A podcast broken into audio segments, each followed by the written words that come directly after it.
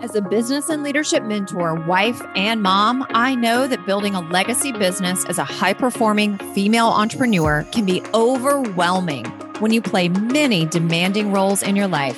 But you know what? It doesn't have to be that way. You can be a powerful, high performer in your career, plus enjoy a fulfilling marriage and be a great mom all at the same time. Join me and my guests every week to get the inside scoop on what it really looks like to build a high growth business while living a life truly aligned with your family and personal values. How can we improve the program experience for our clients? For years, while running group programs every single week, that is the exact question that I asked my team at the start of every single one of our meetings. We had a meeting every single week, and I led my meetings with how can we improve the program experience for our clients? As a leader, it was vital for me to not necessarily be perfect, instead, to be in a state of constant curiosity, learning, and growth learning how to better serve our clients who are linking arms with us to learn, develop, grow, and get results through implementation. You know, it goes beyond the sole purpose of any of us doing business just to make more money, especially for those of us in the coaching, mentoring, leading, and expert industries. You know, we are really running classrooms here with adult students. It also goes beyond just traditional customer service. Like, I can't find my link for something. The link you gave me isn't working. How do I log into the membership site? Please help me solve my problem. Though that's all falling into the category of customer service, and it's great and it needs to be around. It needs to be in every single business, every field, every industry. But we're in a unique industry in the coaching and expert space in that again we are teaching people. We are working with adult learners who are coming in as students whether you are a mindset coach a relationship coach a health coach or any type of business coach or anything in any of those categories oftentimes our clients are coming to us because they want to learn something new. And so we want to make sure that we're designing an environment and equipping our clients in such a way that A, they can learn, B, they can retain, and C, they can implement, and D, they can implement for a long period of time and sustain the results that they create. I used to be a high school teacher. And as a former high school teacher, this was back in my 20s, I have a very deep understanding of how we must lead and facilitate learning programs so that our clients are successful. It's my favorite topic. I love talking about it. And if you just do a quick search on any platform, on any search engine, and you are looking for this type of information as it relates specifically to the expert in coaching industries, you're going to be really hard pressed to find it. And, you know, I was just on a right before I press record for this solo episode, I interviewed someone, it's going to be coming out in December of 2022. Um, they're a YouTube expert, but they have 100% client retention in their group program, one of their group programs. And so we were chatting about the decision making process on how to design, format, structure, and deliver that program. And, you know, what we have to remember is that we have got a diverse group of people in our programs. And yes, we're all working with adults. And yes, we all have to be 100% responsible for our, our results, of course. I mean, you and I are a consumer as well. We get that. At the same time, as consumers and clients, we have a particular standard or expectation that the environment that's going to be provided to us from the leader, the coach, the mentor, the expert who we hired is going to invite us and be conducive to learning, growing, developing, iterating, improving, implementing, and also getting results. And I think it's so important that we remember and acknowledge that uh, not all of our clients are created the same. Just like back in the day, my high school students, when I was a high school teacher, they were not all created the same. They didn't enter into my classroom in the same way. Think about that for a second. Do you remember what it was like to go to school as a kid? or maybe you're a parent now and, and your child is in school. The teacher was always the authority. You did what the teacher said to do, or else. There were a few really smart kids in your class. They got A's. A few kids got F's and failed every once in a while, especially in elementary school. Somebody got, got held back, but that was few and far between. Most kids got D's, C's, and B's. You had the quiet kids, the outspoken kids, the athletic kids, the class clowns, the ultra smart, nerdy, geeky kids. And then you had the kids that you never really knew, but somehow they managed to get by and graduate and go on in life. Some kids came from lovely homes and families and were well provided for physically, emotionally, and financially. Other kids got their only meals at school, their only hugs and high fives from teachers, and might have even witnessed domestic violence the night before. As a teacher, the minute my kids approached my classroom from down the hall, yes, I greeted them daily out in front of my door. I assessed where they were at that day and in that moment every day. I couldn't teach every kid the same. I couldn't talk to all of them in the same way. In fact, each new group of students I taught came with their own personality. Therefore, I had to adjust my style, my approach, and my instruction to accommodate them. No two students were the same. No two classes I taught or groups of students were the same. Eventually, and obviously, I left the classroom when I realized I had almost zero creative rights to teach, lead, and facilitate the way all of my students required in order to be successful. You know the drill teach to the test. Well, as adults in the coaching and expert fields that you and I are in, we have our own classrooms filled with a diverse group of adults who were once those kids. Yet we still are running our programs very similar to the way we were all taught in school. Naturally, this happens because as humans, we mimic.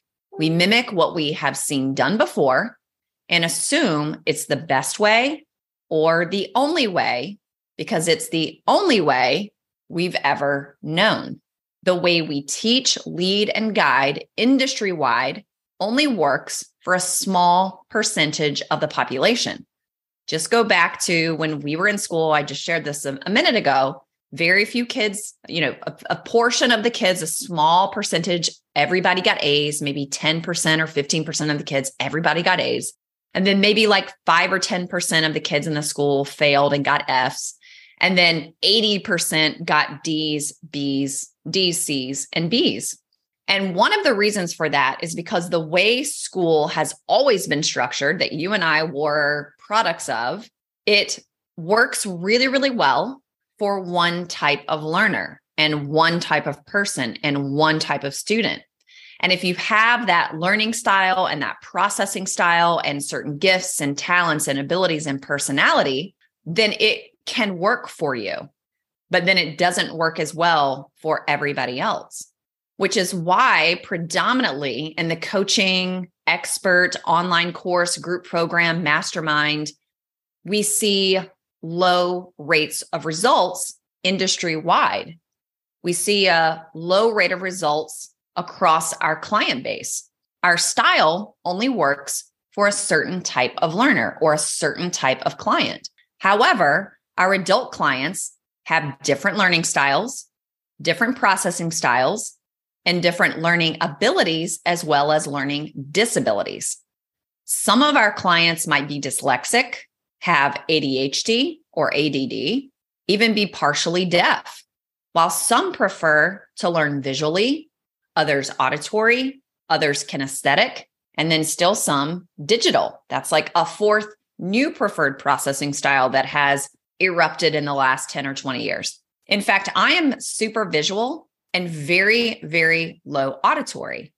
What I hear, I don't usually remember and usually have to listen to something many, many times before I actually get it. But the main tool of instruction in a program is auditory, audio, or speaking. but we still try to shove our adult clients through our process, our systems, our strategies, our way of doing things in order to get results. We make our way the way. In reality, our way is a way. And each of our clients have a way that will work best for them. In many programs, there is little to no accommodations, adjustments, or flexibility for serving dynamic groups.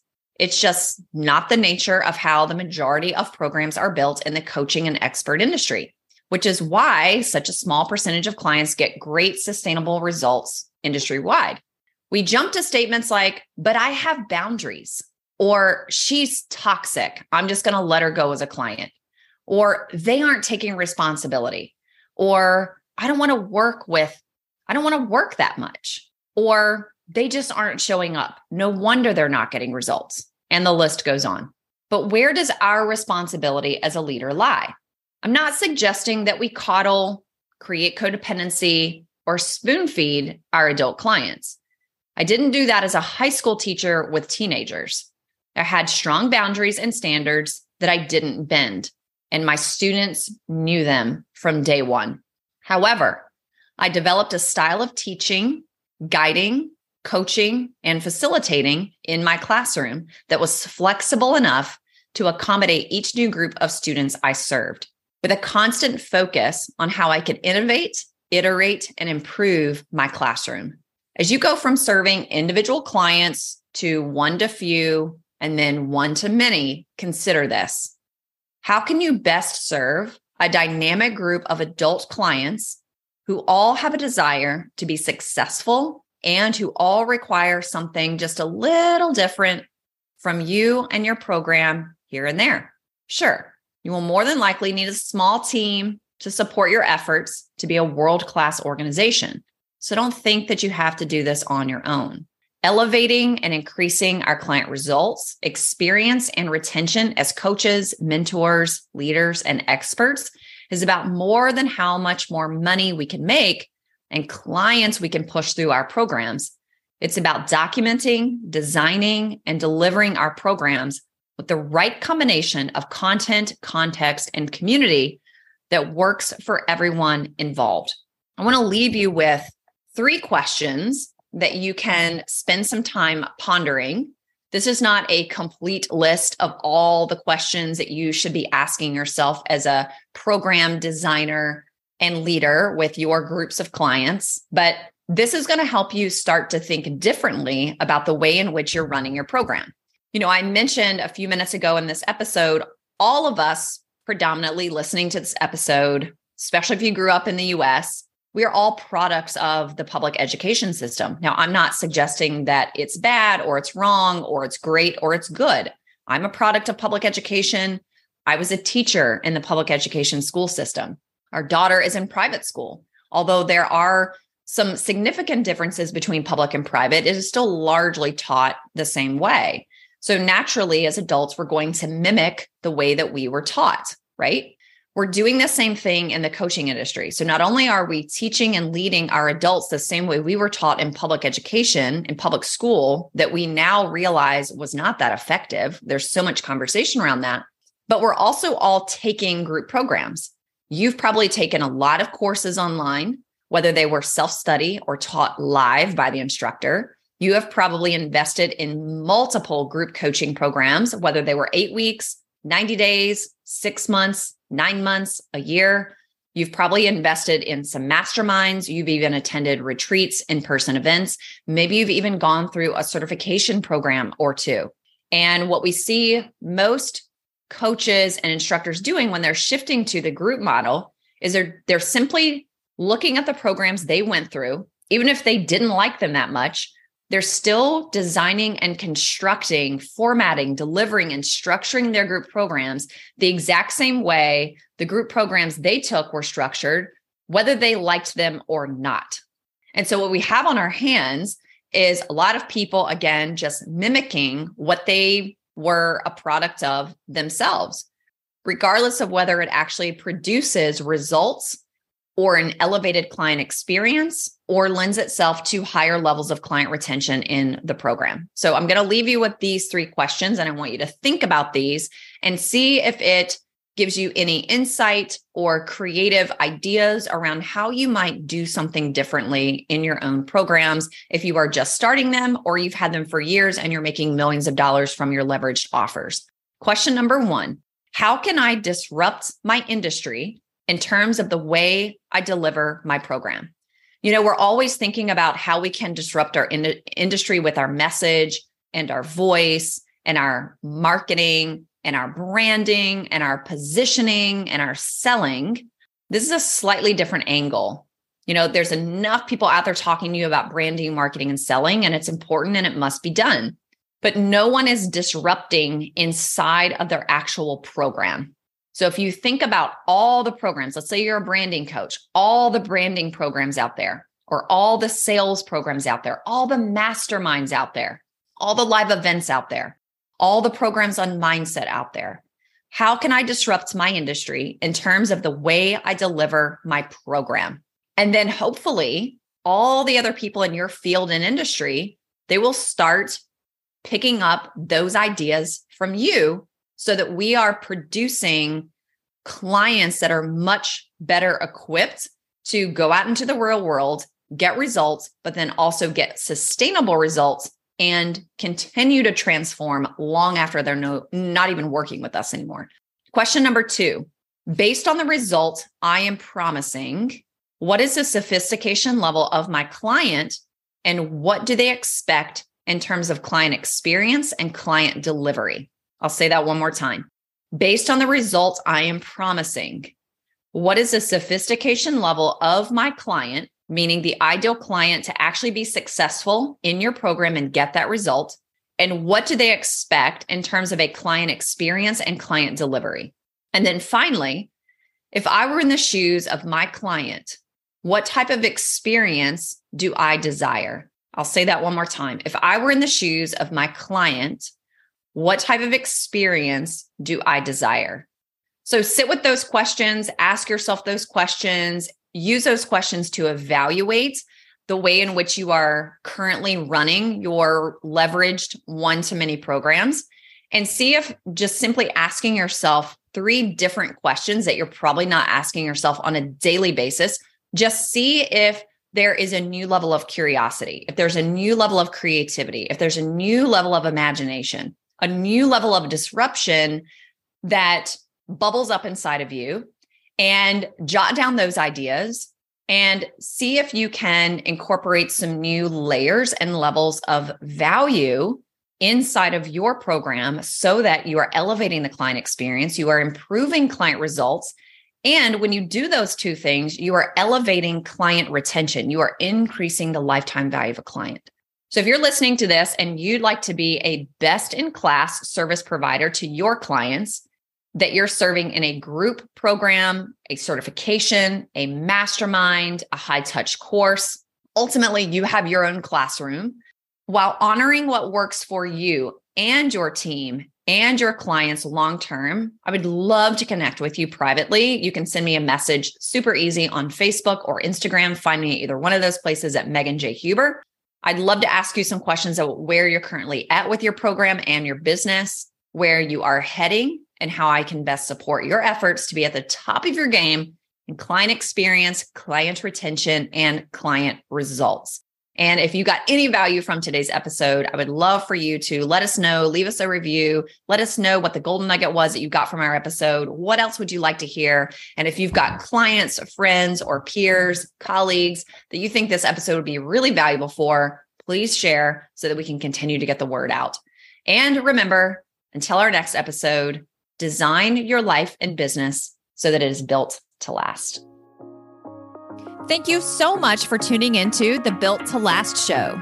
If you're loving the show and have gotten any value out of it for your business and life, would you mind doing two things? Subscribe to the show so you never miss an episode and leave us a review.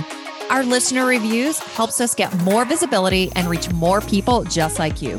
Help us make a difference for more entrepreneurs by helping them grow their businesses in a way that aligns with their life, family, and core values. Thank you so much for being part of our community and tuning into the show each week.